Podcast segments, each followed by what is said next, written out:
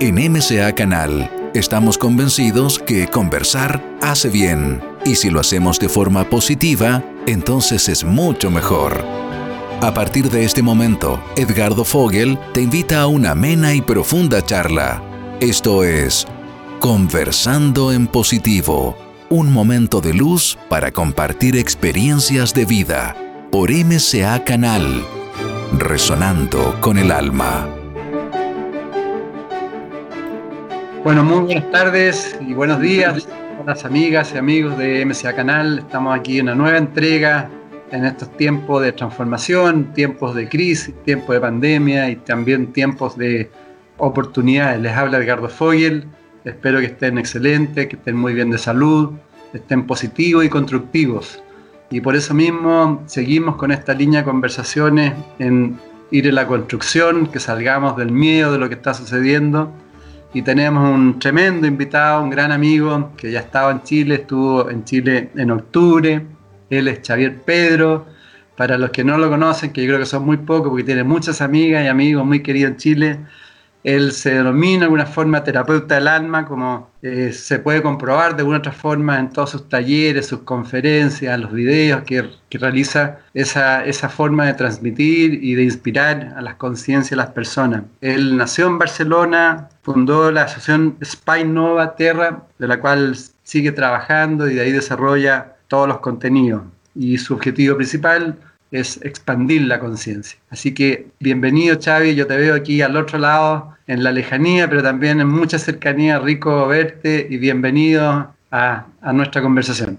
Muchas gracias, bien hallado también, gracias por invitarme. Y nada, estamos aquí para si podemos aportar un grano de arena en todo esto, en todo este movimiento que ya se esperaba de alguna forma, no evidentemente de esta manera, pero se esperaba, ya habíamos dicho ya hace muchos años los cambios venían, pero no sabíamos cómo, pero un cambio es un cambio, ¿no? Y hay que fluir con eso. Gracias por invitarme. Al contrario, al contrario. Bueno, desde octubre que estoy en Chile, que ya, y la vez anterior también, un poco tal como tú dices, ya has ido transmitiendo los procesos de transformación, pero octubre, abril, seis meses, nos esperamos un, una cosa tan, tan, tan potente, ¿no? ¿Cómo, ¿Cómo has vivido toda esta tormenta? ¿Cómo, ¿Cómo te has sentido? Bueno, en principio en la conferencia que di en enero, el 15 de enero, que está grabada y se puede, se puede escuchar, yo dije que era un año que la palabra era de repente, o sea, que de repente ocurría algo, ¿no? Y hay mucha gente que me ha llamado diciendo, oye, el de repente este ha venido de repente, es verdad, ¿no? Lo que no pasa en mil años pasa en un segundo. Pero claro, esto no quiere decir que venga de golpe, quiere decir que esto ya se venía trabajando, es como aquella olla de agua que de repente hierve, ¿no? Pues bueno, ya se estaba calentando. Lo que pasa es que evidentemente no pensábamos que iba a venir de esta forma y de esta manera, ¿no? se decía que si un meteorito, que si terremotos, que si tal. Yo creo que la, la causa es lo de menos.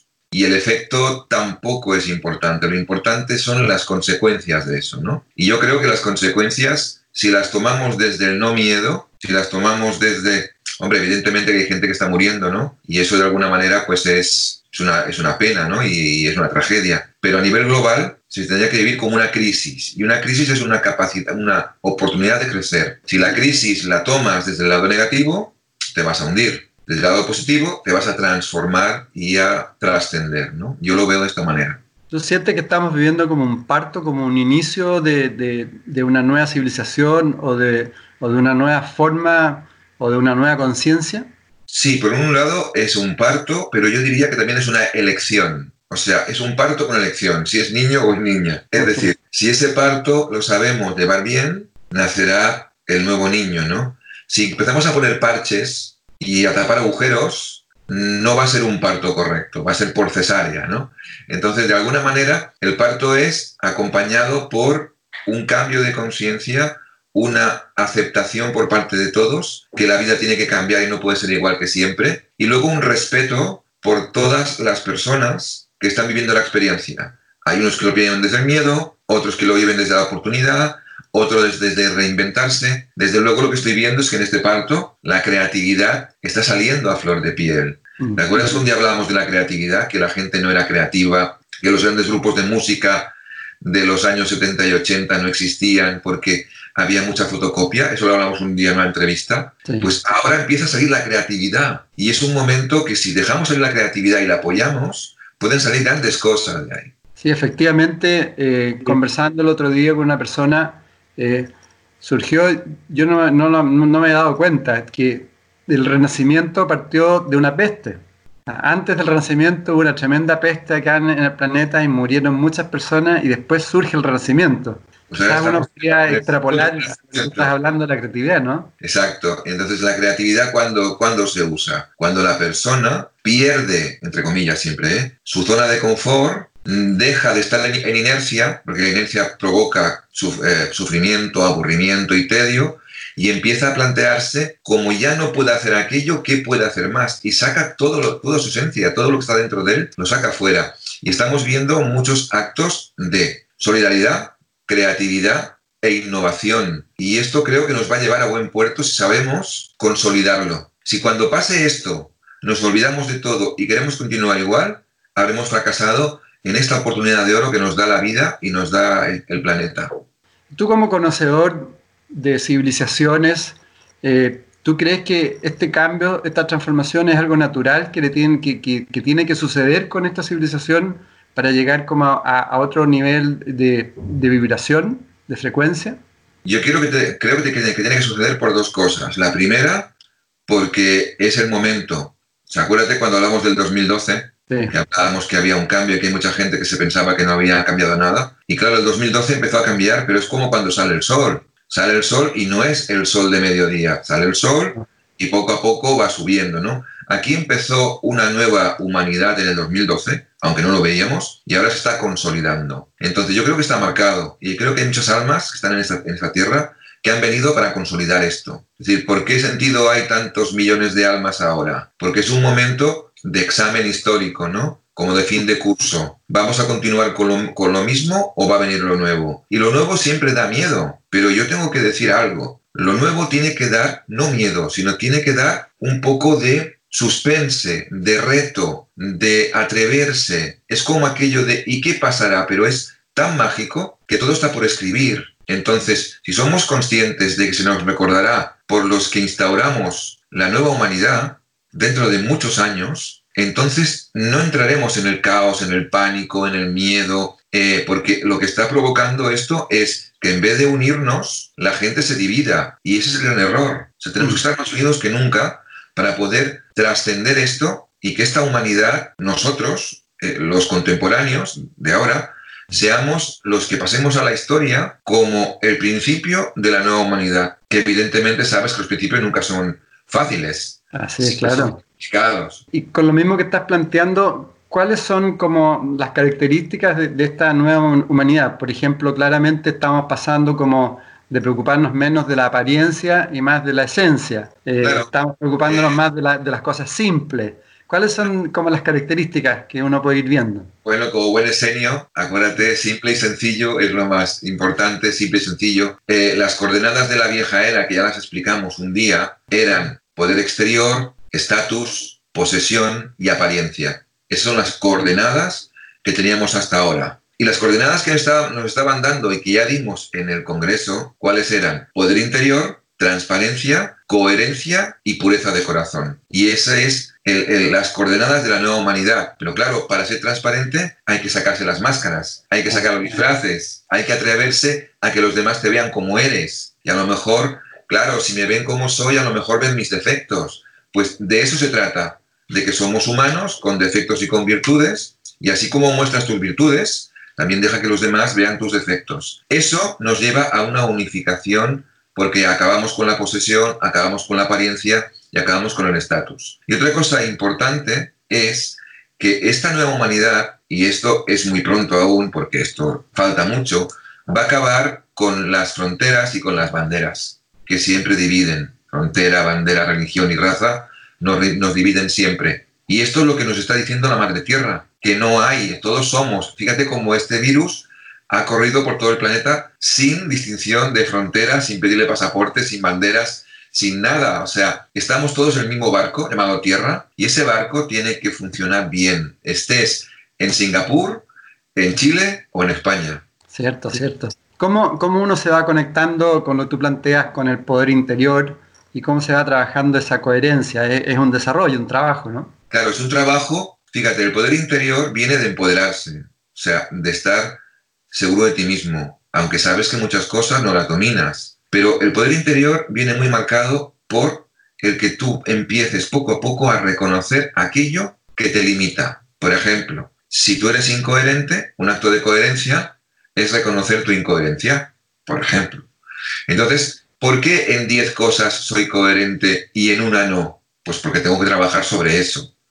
Y ahí viene a nivel individual el trabajo y a nivel colectivo.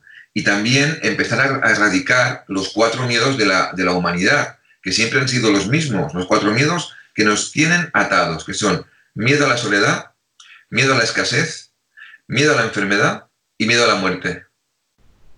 Eso hay que trascenderlo, porque si no siempre estaremos divididos y nunca daremos un paso adelante. No vamos a atrevernos a hacer un reto por miedo a que salga mal.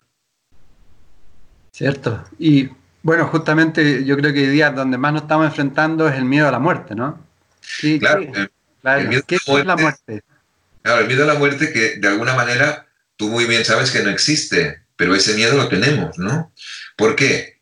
Porque como nuestro, nuestra conciencia global aún no es del todo transparente, hay cosas que ignoramos. Y cuando ignoramos algo, ignorancia de algo es igual a miedo. Cuando ese miedo lo conoces, ya no tienes miedo a eso, porque ya lo conoces. Entonces, como no conocemos qué pasa después de la muerte, entonces tenemos miedo a la muerte, miedo a perder nuestra identidad. Si supiéramos que la muerte es exactamente igual como esto, ahora estamos todos muriendo para nacer de nuevo, ¿no? Pero seguimos siendo nosotros, trascendiendo lo, otro, ¿no? Aquí la, muerte física es solamente un desprendimiento de tu cuerpo físico, pero tu alma sigue vagando.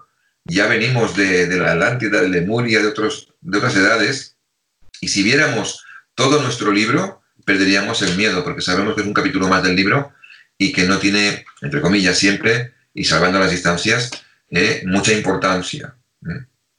Ahora, por lo que voy comprendiendo lo que tú dices, para ir reconociendo lo que somos, tenemos que empezar a, reconocer lo que no somos, ¿no? Es decir, identificar los errores, los defectos, etcétera. Sí.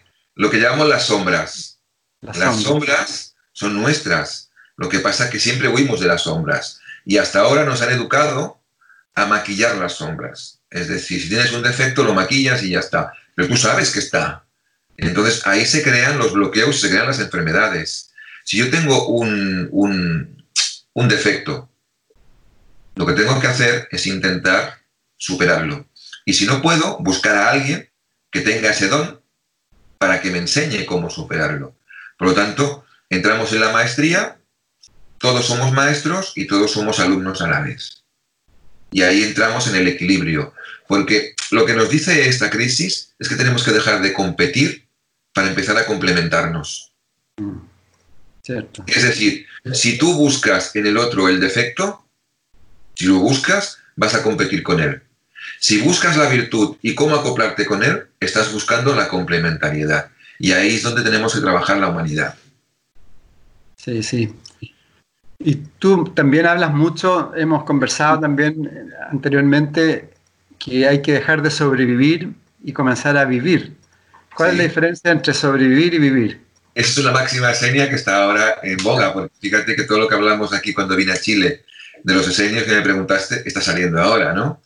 Eh, sobrevivir es simplemente el que tú estás viviendo una vida externa dando equilibrios como puedes para pagar tus deudas, trabajando en un lugar que no te gusta a cambio de tiempo por dinero, y luego el fin de semana salir a desconectar porque estás totalmente presionado. Eso es sobrevivir.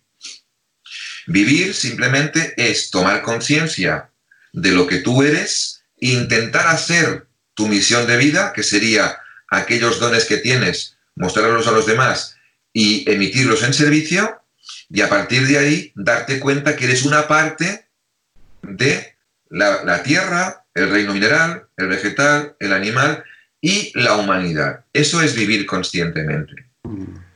¿Cómo reconocer esos dones y talentos si los hemos tenido bloqueados toda la vida? Bueno, ahí teníamos que hacer un trabajo de desprogramación, o sea, desprogramación para ver realmente nuestra esencia, es decir, cuando trabajamos en la Flor de Lis, en la primera clase, trabajamos las tres palabras que definen a un ser humano, que es aceptación, respeto y responsabilidad. Y en ese momento es cuando tú tienes que ver, cuando eras pequeño, con 7, 8, 9, 10 años, ¿qué te hubiera gustado hacer cuando seas mayor? Yo cuando sea mayor seré abogado. Eso es innato, sale innato porque tu alma lo lleva. Luego te lo tapan en no puedes, no mereces, no debes, esto no, no, con esto no te vas a ganar la vida, ganarte la vida, fíjate qué frase. Entonces, es ir hacia atrás y ver tu esencia y preguntarte, mi esencia cuando está expandida, ¿cuándo es? ¿Cuando voy a trabajar? ¿Cuando estoy escribiendo? ¿Cuando hago un hobby? Porque cuando tú haces lo que tienes que hacer, tu alma se expande. En cambio, cuando tú vas a trabajar por intercambio tiempo por dinero, tu alma se va contrayendo y al final caes enfermo. se va toda, uno, se va toda la energía. Eh. Exacto, exacto. Es verdad. Qué importante es lo que tú hablas, aceptación y respeto. Y responsabilidad, claro. Primero empieza por ti, ¿eh? aceptarte a ti, respetarte y responsabilizarte de todo lo que haces. Si yo me acepto a mí, es el primer paso para aceptar a los demás. Y si me respeto también. Pero ¿qué ha ocurrido en esta época? Que ha habido una falta de respeto de las naciones, religiones, y ahora nos dicen, vale, ahora ir hacia adentro y hacer un autoexamen de si podéis continuar exactamente como continuabais hasta ahora. Porque claro, con el coche en marcha no se ve el paisaje. Hay que parar el coche y ver el paisaje. Y el paisaje que estamos viendo ahora es que si seguimos así, no podremos sobrevivir como humanidad, porque la Tierra está subiendo la frecuencia y no somos afines a, esa frecuencia. Ah, y eso es natural, es, esa, esa frecuencia que está subiendo el planeta, ¿no? esa frecuencia del planeta está subiendo, está pidiendo que nosotros tengamos, hagamos un cambio. Y ese cambio viene por equilibrar el exceso y el defecto. No puede ser que haya países que sean muy ricos, muy ricos, muy ricos y haya otros que estén muriendo de hambre. Esto no, la madre tierra no lo va a permitir. Tiene que haber un, un equilibrio. Si ese equilibrio tiene que ser con que haya menos población mundial, será así. Pero no es la primera vez que ocurre, ya ha ocurrido muchas veces. Es decir, se reduce la población mundial y se eleva la frecuencia. Entonces todo se estabiliza y se equilibra. Lo que no sería bueno sería que viviéramos esto y fuera una fecha más en la historia y que luego se olvidara. Mm. Eso sería un fracaso para la humanidad. La humanidad tiene que aprender de eso y tiene que tomar medidas. Las medidas de los políticos que estén preparados para tomarlas. Porque, claro, hay una nueva remesa de políticos que van a salir. Porque estos no nos valen ahora. Es como. Claro, eh, pero, pero no porque sean malos ni buenos, sino porque la frecuencia de la Tierra no permite esa clase de política. Ahora, eso, eso va a implicar un, recambio completo, porque los políticos actuales o, las distintas áreas que funcionan en nuestra sociedad todavía están con, seres humanos con un nivel de, conciencia, digamos, que ya está, ya está out, ¿no? ya está fuera, ¿no? Eso va a provocar un cambio completo a nivel no solamente político, sino también religioso y económico. Claro. Pero con, nuevas medidas, no con parches ni con remendar agujeros, porque eso es pan para hoy y hambre para mañana.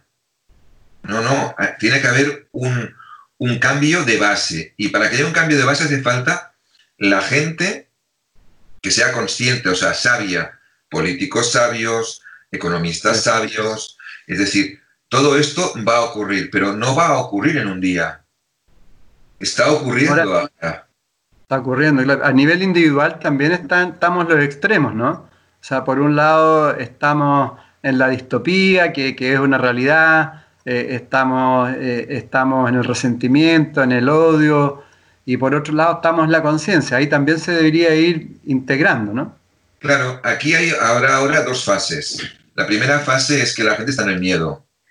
La gente que no, que no conoce nada o que no ha escuchado nada de conciencia está en el miedo porque estaba en su ser, estaba mirándose a su ombligo y tenía todo cubierto. Ahora de repente se lo han quitado y ahora empieza. ¿Qué ha pasado, no?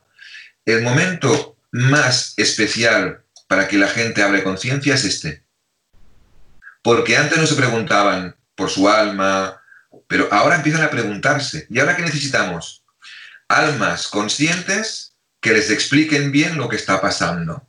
O sea, todos los que estamos en el mundo de la conciencia ahora, tenemos la responsabilidad de explicar a las personas qué es lo que está pasando, porque cuando lo hablábamos hace 5 o 10 años, no nos escuchaban, pero ahora están abiertos y ahora es el momento. Si ahora les ponemos el egregor de miedo, de que va a haber terremotos, de que un meteorito, estamos perdiendo la oportunidad de oro de que la gente abra conciencia.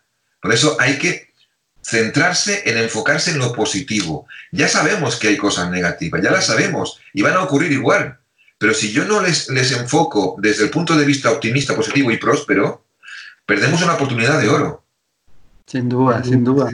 Es decir, hoy, día es el momento de la introspección y por otro lado de, sacarse ya las gafas con las cuales mirábamos siempre una forma de vida, ¿no? Exacto. Y también que no, aquí no hay gente de clase A y gente de clase D.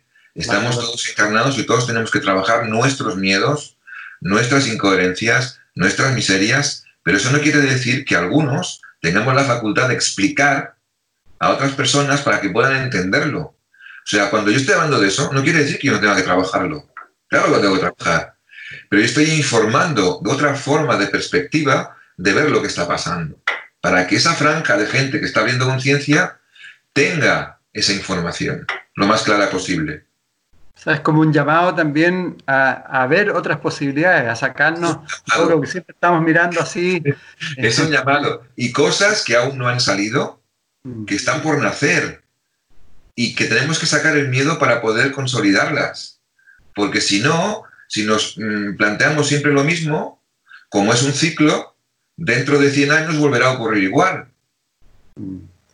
Y el miedo es casi lo contrario del amor, ¿no? Es decir, claro, el, miedo es la falta de amor, evidentemente. Cuando hay amor no hay miedo. Entonces, evidentemente, mucha gente piensa que eh, el odio es contrario al amor y el amor al odio. No, es el miedo el contrario del amor.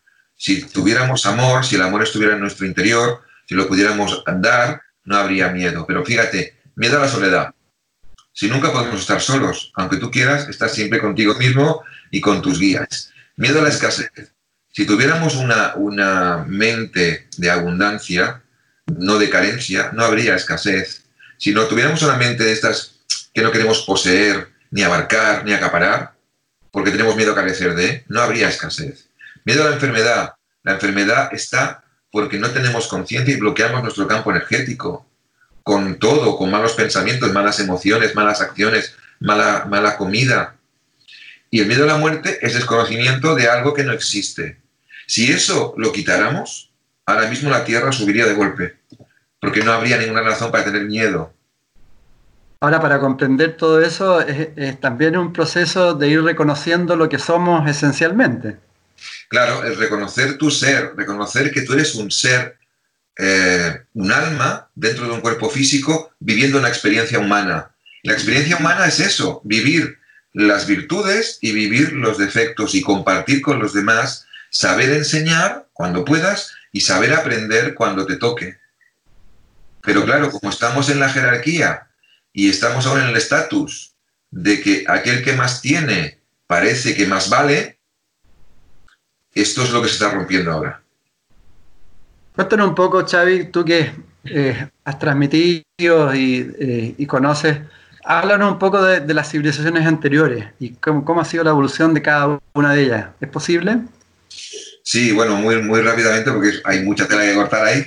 Pero bueno, a ver, las, las evoluciones anteriores siempre han sido igual. Piensa que hay un periodo de subida, de máxima plenitud y luego baja, ¿no? Lo hemos visto en Lemuria, la Atlántida, en Egipto, el Imperio Romano, todos. Lo que ocurre es que en Lemuria hubo un primer proyecto, que era el proyecto a ver si podía el ser humano vivir desde el corazón, hace muchos millones de años.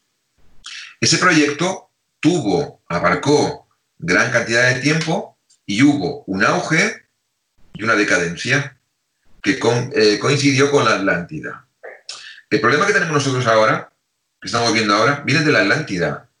La Atlántida hubo una caída por un abuso de poder y fue el primer momento en que se sesgó, se eliminó la energía femenina. Hubo un golpe de estado a la energía femenina. Y ahí nos desempoderamos todos, tanto hombres como mujeres. Entonces, con la caída de Atlante, que fue el gran olvido de quién éramos hace 13.000 años, o sea, hace medio año cósmico, entonces hubo un olvido. Pero claro, cada 13.000 años hay un cambio de eje. Y estamos empezando ese nuevo ciclo. Y ahora estamos recordando lo que perdimos hace 13.000 años. Se intentó en Egipto, hubo una subida y luego hubo una caída. También con los mayas, los aztecas, en el Titicaca también hubo una gran civilización. En el Tíbet es donde se conserva toda esa, es toda esa energía, pero claro, fíjate que el Tíbet está como muy hermético, muy encerrado, ¿no? Y ahora estamos aquí nosotros. Nosotros somos estos, lemurianos, atlantes, senios, que estamos aquí por quinta vez para ver si ahora aprobamos el examen y salimos airosos de ello. Pero claro, ¿qué ocurre? Tenemos que empezar a vaciar o a limpiar el bajo astral de la Tierra. ¿Y el bajo astral de qué se compone?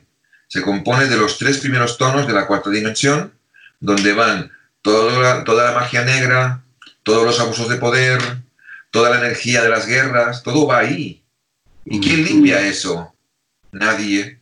Entonces, estamos ahora limpiando ese astral para que la Tierra ascienda y podemos ya de una vez dejar la Tierra no como un planeta expiatorio, que viene aquí a trabajar ah, el karma, el causa y efecto, la polaridad, no, un planeta sagrado. El planeta sagrado es de conciencia crística, o sea que en el futuro, aquí en la Tierra, habrán Cristos en acción, que serían los seres crísticos que no tienen miedo y que están viviendo desde el amor. Eso sería el final, que ya se intentó en Lemuria, en la Atlántida, en Egipto, en todo. Pero claro, nos faltaba conciencia. ¿Qué diferencia hay entre aquel, aquel tiempo y este? Pues que es el momento en que todo el sistema solar sube la conciencia a la vez, con lo cual este momento es un momento único y repetible y no lo podemos perder. Pero las características como, como sociedad eran mismas en términos, por ejemplo, tecnológicos, de conciencia, de desarrollo. A ver, en la Atlántida la tecnología era superior a, nuestra tecnología y había como dos bandos. la banda tecnológica, que era superior, y, y el lado de conciencia, que también era superior. Entonces, cuando la Atlántida cae, los maestros atlantes salen de la Atlántida, 133 maestros, tota la cabeza, y se reparten en tres puntos del planeta, para que no se olvide la sabiduría. Un tercio de los maestros se quedan en Egipto, que representa al polo yang de la Tierra, masculino. Un tercio se va a Titicaca, que sería el polo femenino de la Tierra, y un tercio se van al Tíbet, que es el polo neutro. Y ahí están trabajando en triángulo desde, desde aquel tiempo hasta este momento. Por eso la Tierra se sostiene a través de esos tres puntos de poder. Con un nivel de población mucho menor, o sea, porque se, murió muchas personas en, ese tránsito, ¿no? Mucho menor, se volvió a empezar. Y ahora es como si dijéramos el final del principio de esa época. Cuando salen de la Atlántida, se el continente y llegan aquí, empiezan a trabajar para este momento. Por lo tanto, que vamos a ver cosas de repente inesperadas este año y el que viene. Pero son cosas que no son de repente. Nosotros lo vemos de repente, pero hace años y años y años que se está trabajando con eso, con la llegada de todos los maestros, como Buda, como Krishna, como Akenatón. Son seres que han venido aquí a dar un empujón evolutivo al planeta. Lo que pasa que muchos no, no conocen la historia y muchos tienen la historia distorsionada pero Krishna, Zoroastro, Buda, eh, Abel, Moisés, Jesús, María Magdalena, todos los hombres y mujeres que han venido, los hombres más conocidos porque estábamos en golpe de estado con el femenino, han hecho una contribución a ese avance evolutivo. Y ahora tenemos que ser nosotros. Por eso está despertando la energía femenina.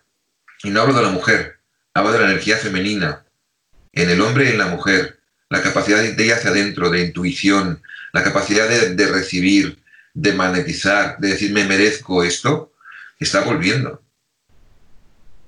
Y, en Lemuria, eh, ¿cuál es la diferencia de, Lemuria con, nosotros como, sociedad? Bueno, en Lemuria no había tanta tecnología como en la Atlántida, pero eran más conscientes. O sea, tenían la conciencia al servicio del corazón. Y entonces estaban trabajando desde el corazón. El campo mental era un campo mental muy rudimentario, no como el nuestro, y la mente racional no estaba obstruyendo todo lo que es la conciencia. Entonces, claro, toda la parte de los sentimientos estaba mucho, mucho mejor eh, expandida que la nuestra. ¿eh? La compasión, la comprensión, la misericordia, la, capacidad de empatía, la empatía que mostró Jesús, exactamente es lo que se trabajaba en la, la Atlántida, la empatía, el don de la empatía, que prácticamente aquí estaba nula hasta ahora y que ha aparecido ahora por estos hechos de repente inesperados. O sea, principalmente hoy día nos diferencia la, frecuencia planetaria. Exacto. Es decir, ahora lo tenemos más fácil que en el tiempo adelante. Mucho más fácil que en el tiempo de Egipto. Porque la Tierra está emitiendo una frecuencia que nos invita a unirnos. Lo que pasa es que nosotros estamos luchando contra eso. Pero queremos mantener nuestra posición de control exactamente igual que hace 20, 30 o 100 años. Y esto no puede ser, no lo va a permitir. Fíjate que la Tierra está haciendo una criba. Hay especies que desaparecen, ya se han marchado. Y no son porque el ser humano es malo y la liquida, es porque no aguantan la frecuencia de la Tierra. Entonces, si hay especies que desaparecen del reino vegetal, mineral y animal, el humano, si no aguanta la frecuencia de la Tierra, va a ir desapareciendo. Y lo que tenemos que hacer es trascender. O sea, este, este, esta transformación es definitiva, no es irreversible, ¿no? Es definitiva.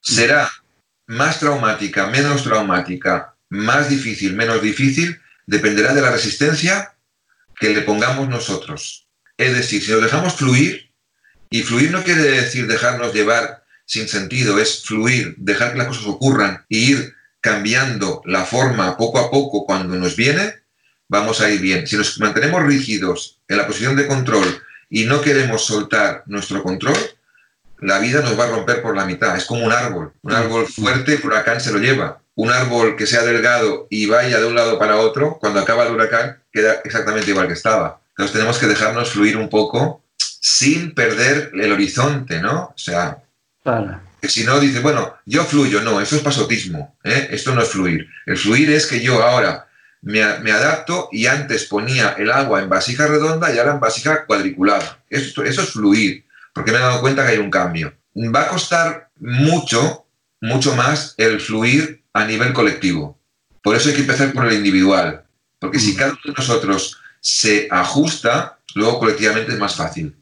Pero claro, si ahora empezamos ya a criticar al gobierno, claro, empezamos a tirar balones fuera, que también hay que hacerlo, ¿eh? pero sin descuidar nuestro interior. La pregunta sería, como ser humano ahora en la Tierra, ¿cuál es mi contribución a este cambio? ¿Cuál es mi contribución a este cambio?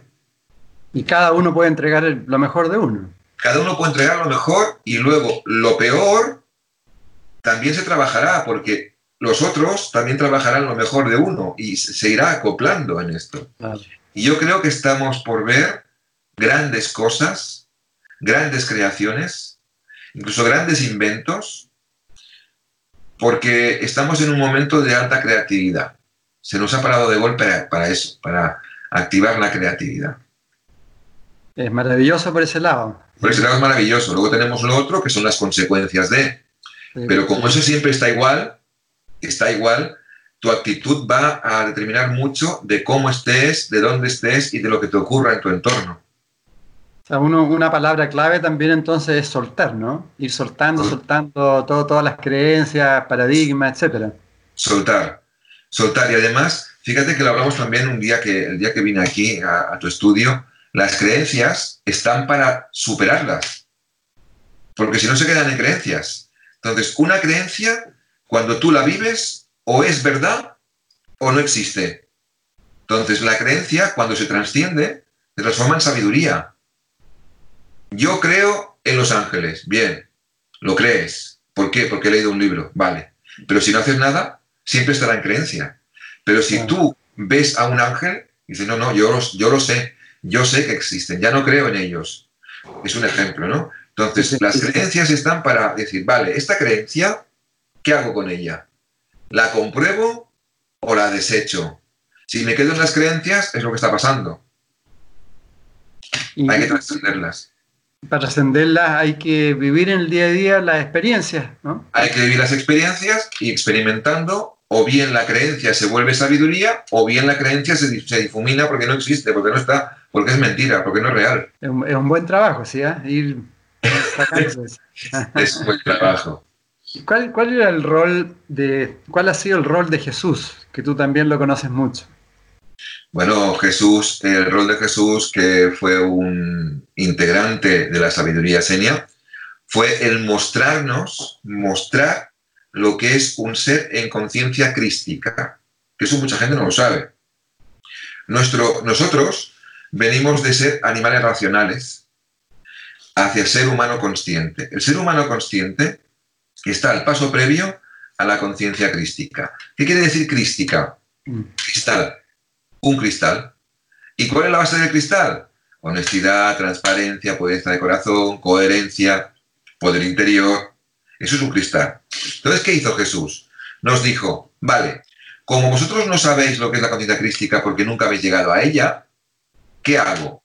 Vengo yo y os la muestro. Es como decir, ¿tú has visto alguna, alguna vez un limonero? No. Ven, esto de aquí es un limonero. Y ahora te enseño una semilla de, de, limón. Esta semilla eres tú. Y el limonero soy yo, dice Jesús. Bueno, pues cuando tú despliegues esta semilla, serás como yo. Incluso más que yo. Pero yo solamente vengo a mostrarte el árbol desplegado y tú tienes aquí la semilla que está dentro de toda la información para que seas como este árbol. Eso es lo que vino a decir Jesús que lo dijo, como sus contemporáneos no lo entendían, lo dijo con parábolas, con símiles, de la forma que pudo. Ah. Pero claro, el mensaje de Jesús no era para que se entendiera en aquella época, era para esta época. Pero claro que hay que pasar, ¿qué pasa ahora?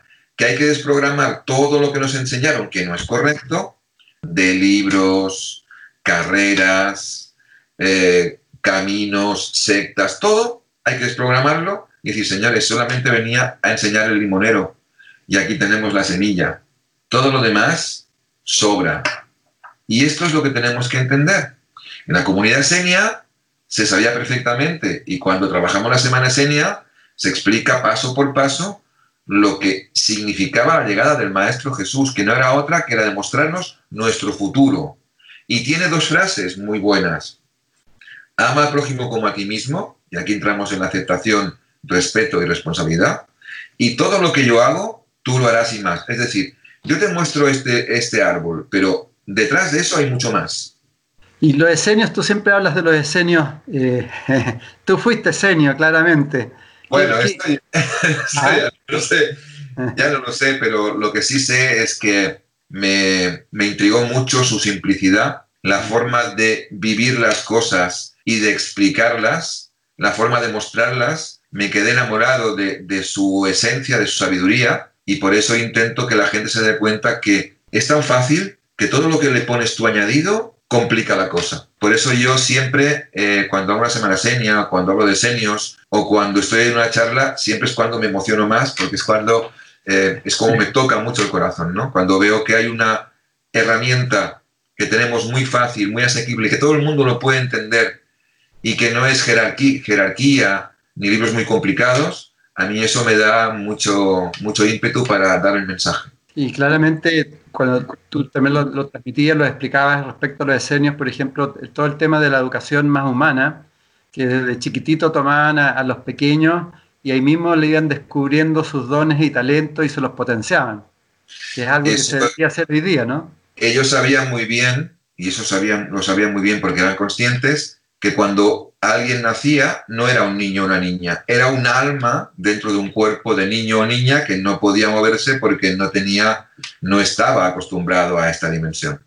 lo que hacían era tratarlos como almas y decir, en intentar antes de que pudieran contaminarse con su mente, hasta los siete años, podían descubrir qué es lo que traían innato, qué traían innato de ellos mismos, que son sus virtudes. Ellos decían que con que solo al niño o niña le descubrieras una sola virtud, ese niño o niña jamás tendría depresión, porque estaría toda su vida ejerciendo con su misión de vida en esa virtud.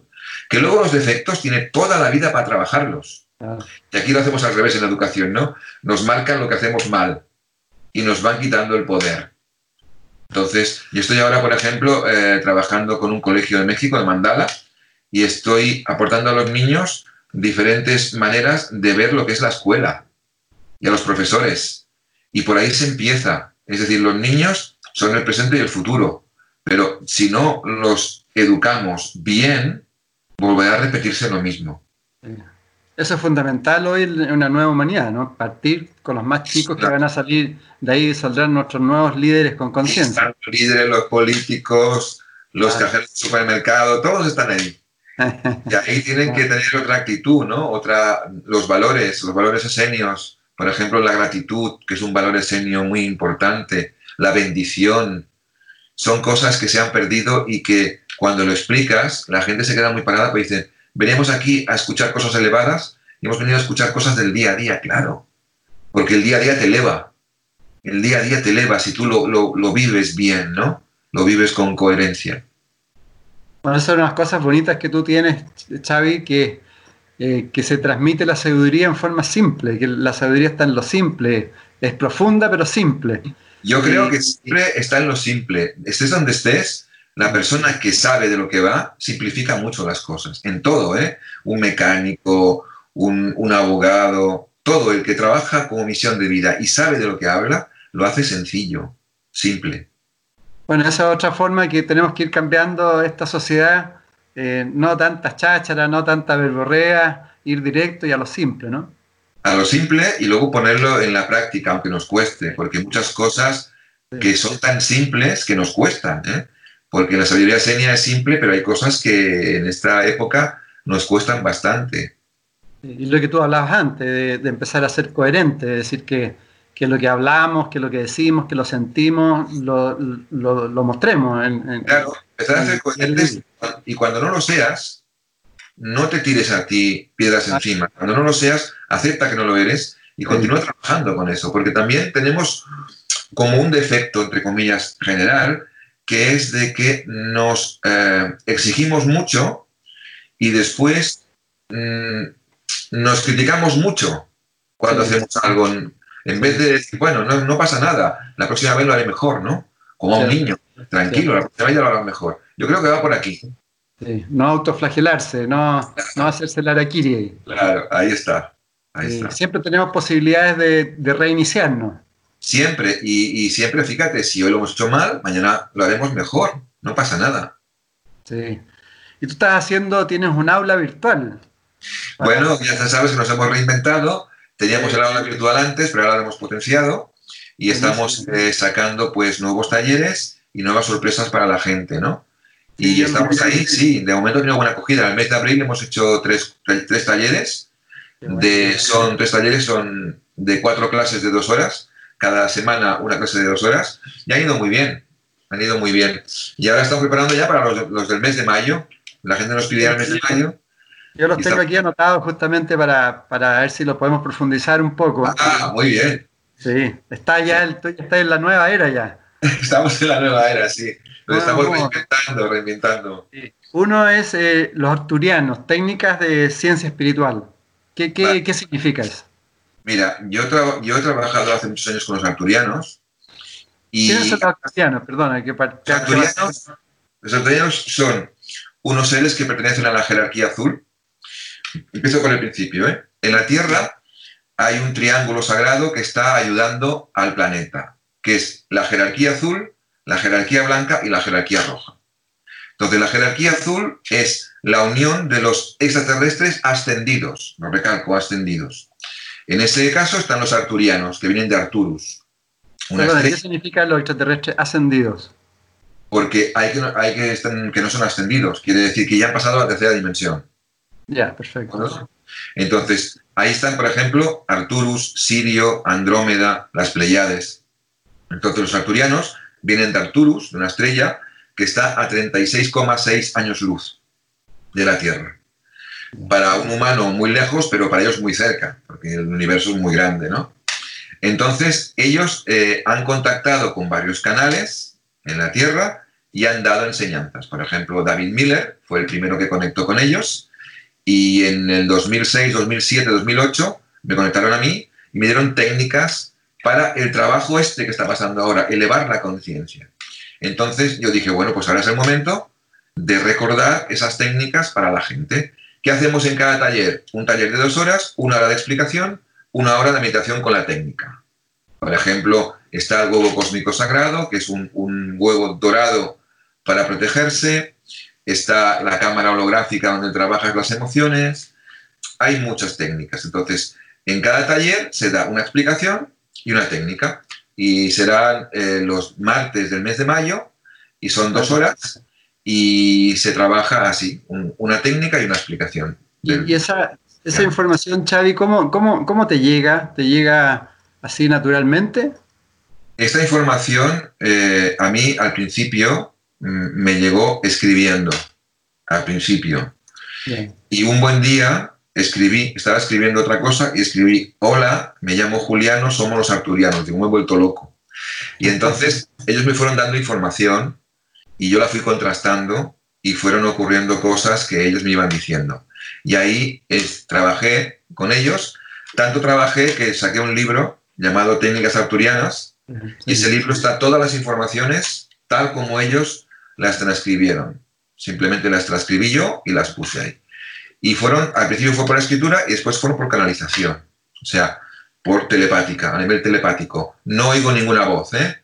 Son como paquetes de ideas que se van desplegando conforme yo voy hablando. ¿eh? Y tú ya sabes, ya cuando, cuando sientes de forma hay, hay una como una especie de código que yo noto que están ahí, en ese momento es cuando me dan la información.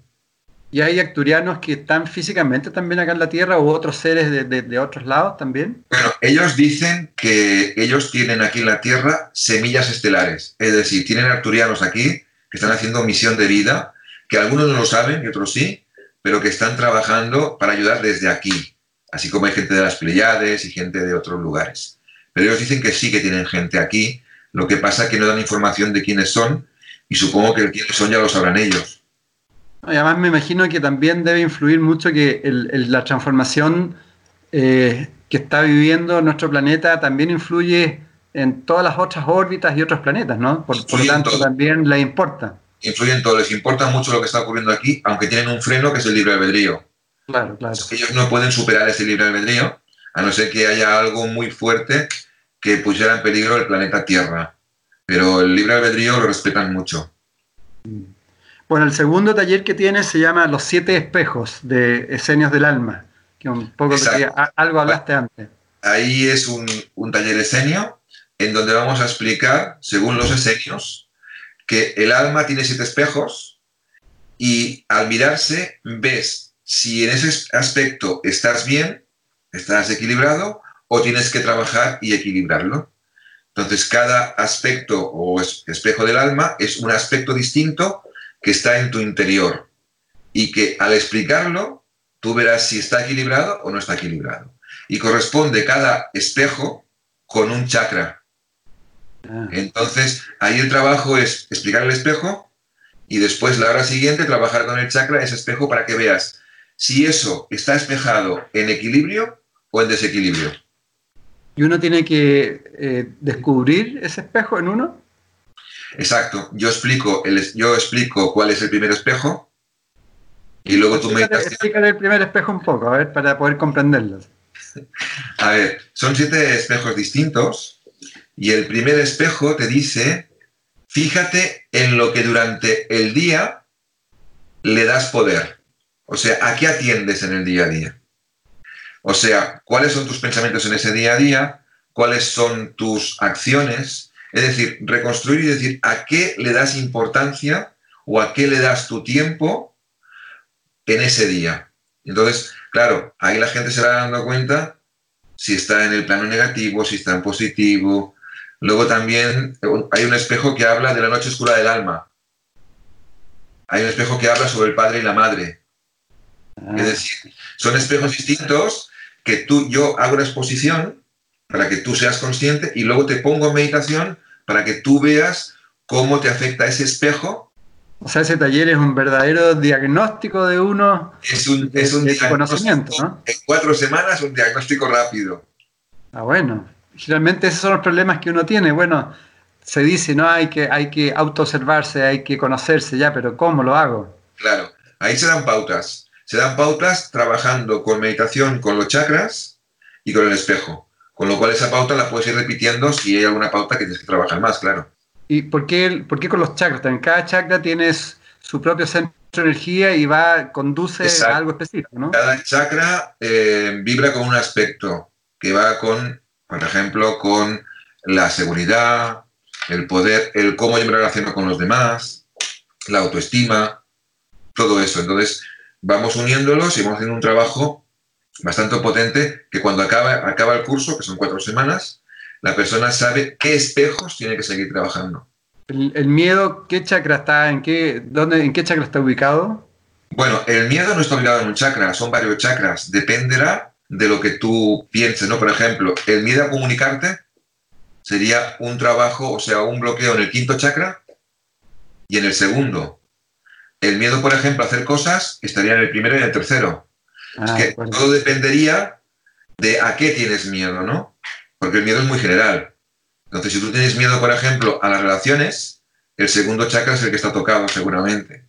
Si tienes miedo, por ejemplo, a hacer cosas, el tercer chakra es el que está tocado, porque el tercer chakra es el de hacer las cosas, el de proyectar, el de tener la autoestima para poder hacerlo. Entonces tienes que ver hacia dónde va ese miedo.